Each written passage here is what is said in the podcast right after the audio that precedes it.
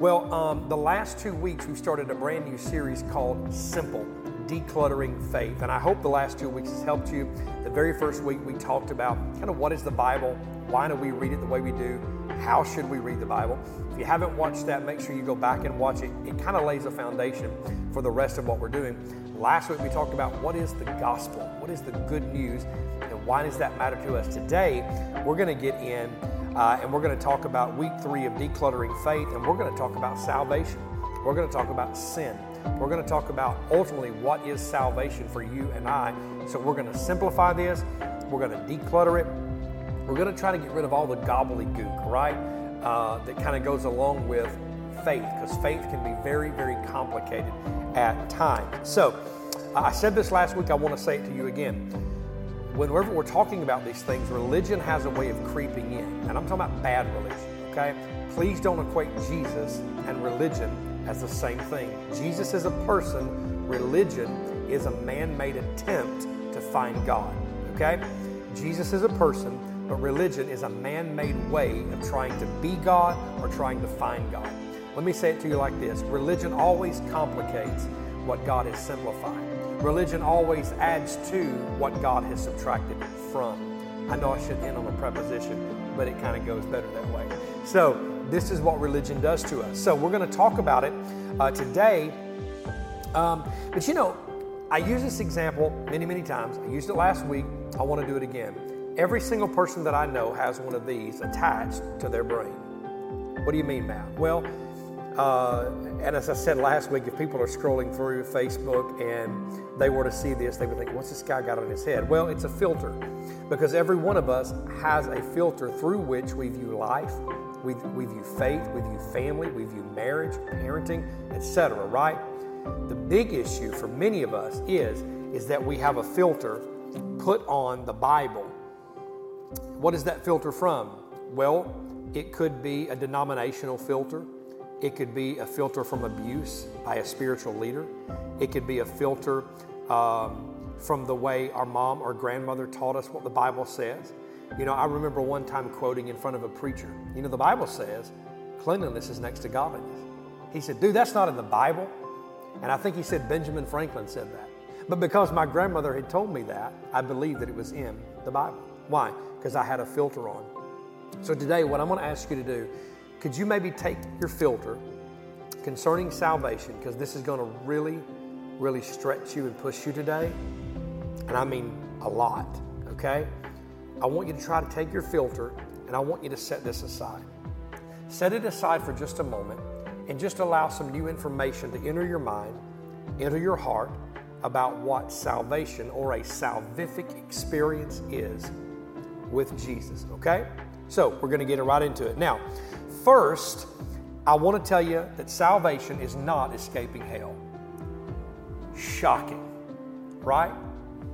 In fact, when Jesus would talk to one man named Nicodemus, Jesus would say the term born again that we also parallel with being saved, which I find it very interesting that Jesus didn't say that to a sinner, he said it to a preacher because I think if the preachers get it wrong, we're all messed up, right?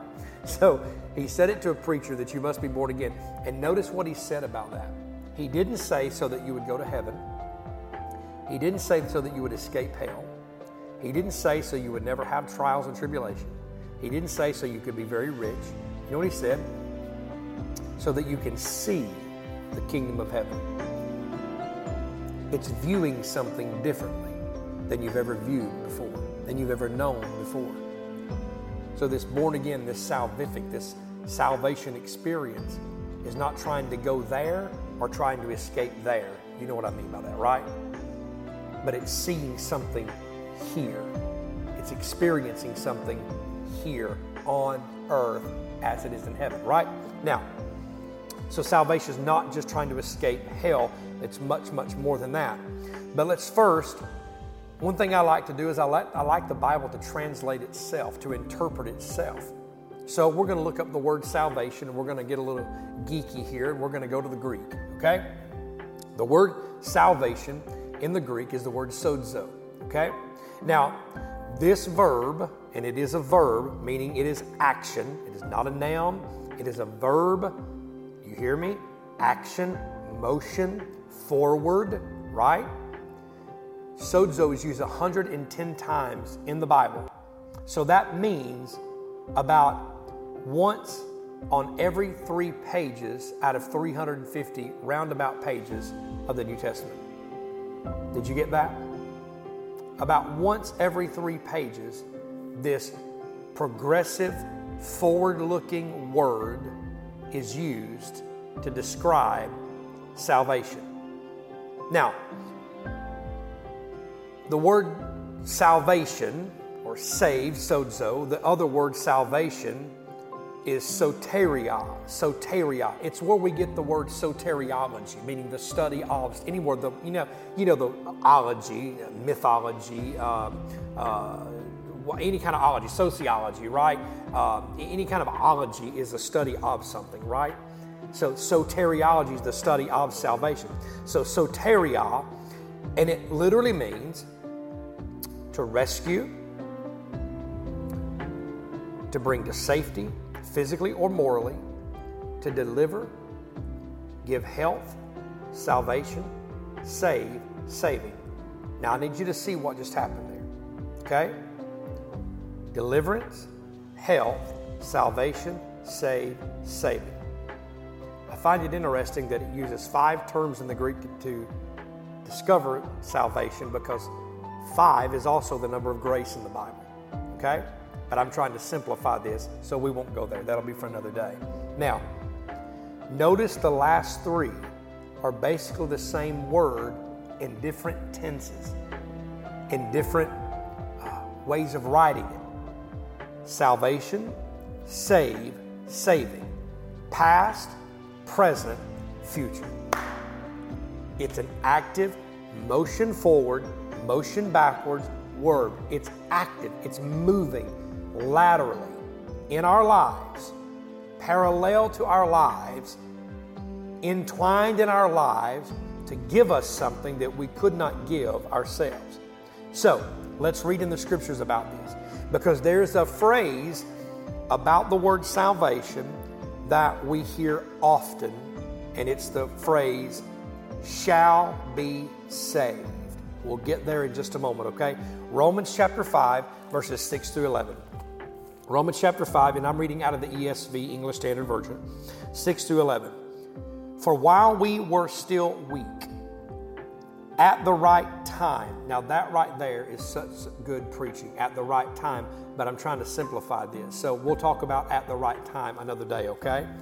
At the right time, Christ died for the ungodly. For one will scarcely die for a righteous person Though perhaps for a good person one would dare even to die, but God shows his love for us, and that while we were yet sinners, or still sinners, Christ died for us. Since therefore we have now been justified by his blood, much more shall we shall we be saved by him from the wrath of God. For if while we were enemies we were reconciled to God by the death of his, are you still with me? Don't hang listen, don't don't don't go anywhere now because this is, I need you to hang with me here. You're, we might be tuning out of the scriptures. Hang tight, okay? Let's go back, starting in verse 10.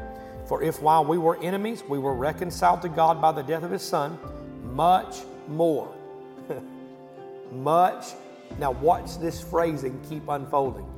Much more, now that we are reconciled, shall we be saved. There's the second time that is. By this life.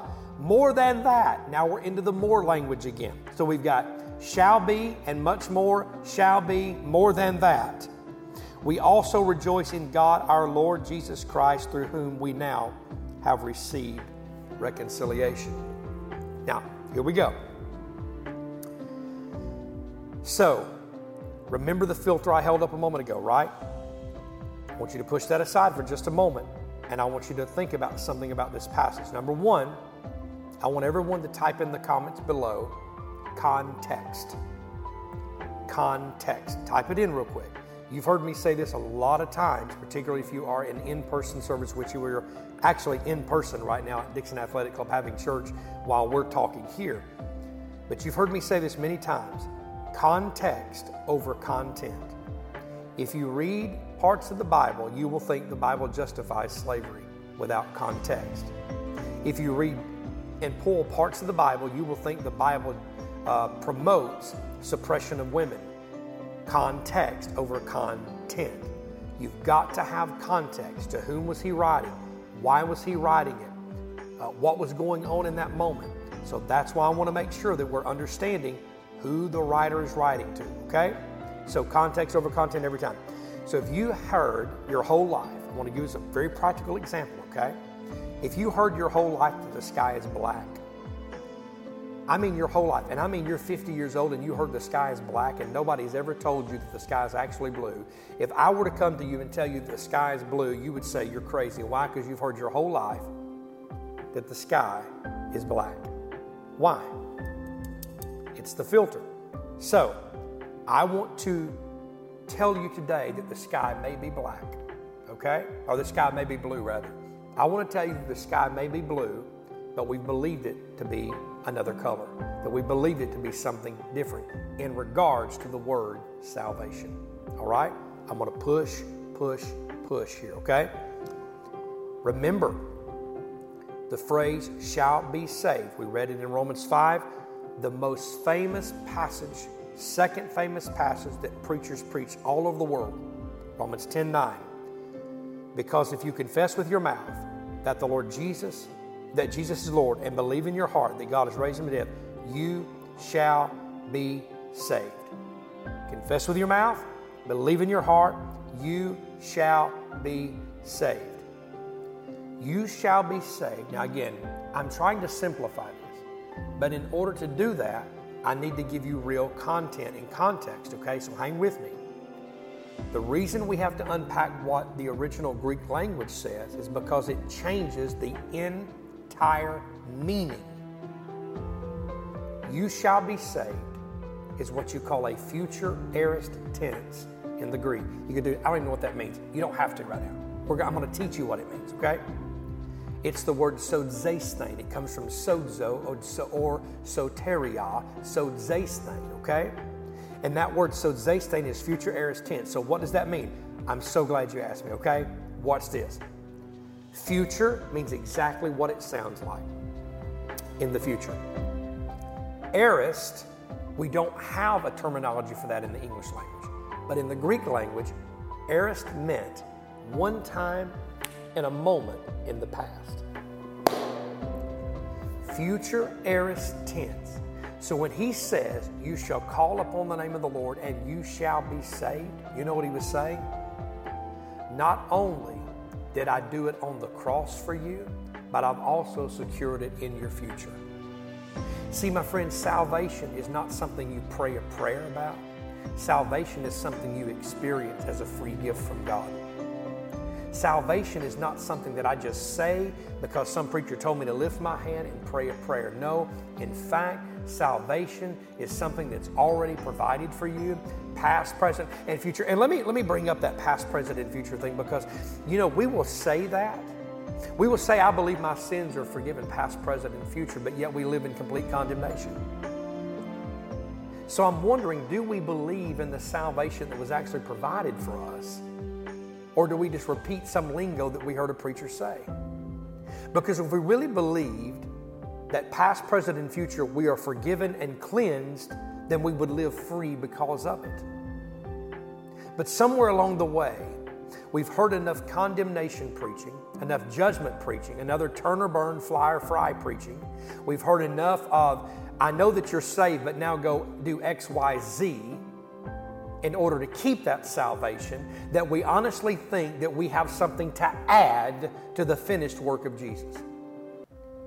When Jesus said in John 19 30, it is finished, that's exactly what he means. It is finished. It is done. It is over. The debt is settled. It is paid. Past, present, future. That is what salvation is. You go, Matt, I've heard this my whole life. I need you to let it go from your head to your heart and then start living free as though it went to your heart. I mean, I have people that's been saved 20 years, 30 years, still say to me, I just don't know why I feel so condemned all the time. It's because we haven't believed the good news from last week, remember? We haven't believed that His salvation for you and I was enough. Now, let's keep going. Romans 10 13 says this phrase again Whosoever shall call upon the name of the Lord shall be saved. So, now I want to give you some good information. More than any other form of the word for saved in the New Testament is that aorist tense, that weird version, right? Future aorist tense. 57 times he uses the term shall be saved in regards to our salvation through Jesus Christ. 57 times. I really only needed him to tell me once because it's Jesus. But he chose, and Paul's writings would choose to unpack. Paul's writings to the church would choose to unpack this shall be saved narrative that you and I get to live in today. So, what am I saying here? Well, number one, if it's past, present, and future, none of it depends on you. It's already done. And you can't do a thing about that. somebody, somebody say below, it's already done. Or just type in the word done. Come on, give it to me, done. And you can't do a thing about it. Now, I often hear people say, Well, I do believe that all my sins, again, are washed away past, present, and future. Okay, great. Now go live that way. Go live condemnation free. Now, I know our mind has to be renewed. I know we have to work those things out. But I need to let this idea, not this idea, I need, to, I need you to let this reality of what Christ has done for you sink from your head to your heart. As again, I told you last week, you are as righteous today as you will be when you get to heaven. Again, not because of what you've done, but because of what He has already done for you. Now, but Matt, this is the pushback that I get, you've heard it, you might even felt this way before, okay? But Matt, what if I turn my back on God? Well, according to Romans 3, we've actually already done that, every person here, because we've all sinned and fallen short of the glory of God. We've all at some point turned our back on God, actively turned our back on God. But hear me, contrary to some legalistic, jacked up theology, God has not turned his back on you. Why? Because his son died as you, not just for you. Your flesh is dead to God, your spirit is alive to Him. So, my, my friend, in our backslidings, even the Old Testament would say, and I believe it's Malachi would say, that God is married to the backslider. He's married to us because of His Son, Jesus. So, for those of you who feel like, man, I've turned my back on God, it's okay. He's never turned His back on you. And He's saying, don't you know that I've eternally placed you into my hands?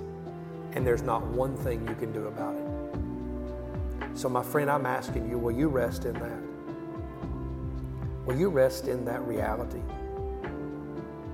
I often say it like this when I'm in church with other people. Turn to your neighbor and just tell them, chill. Just chill out.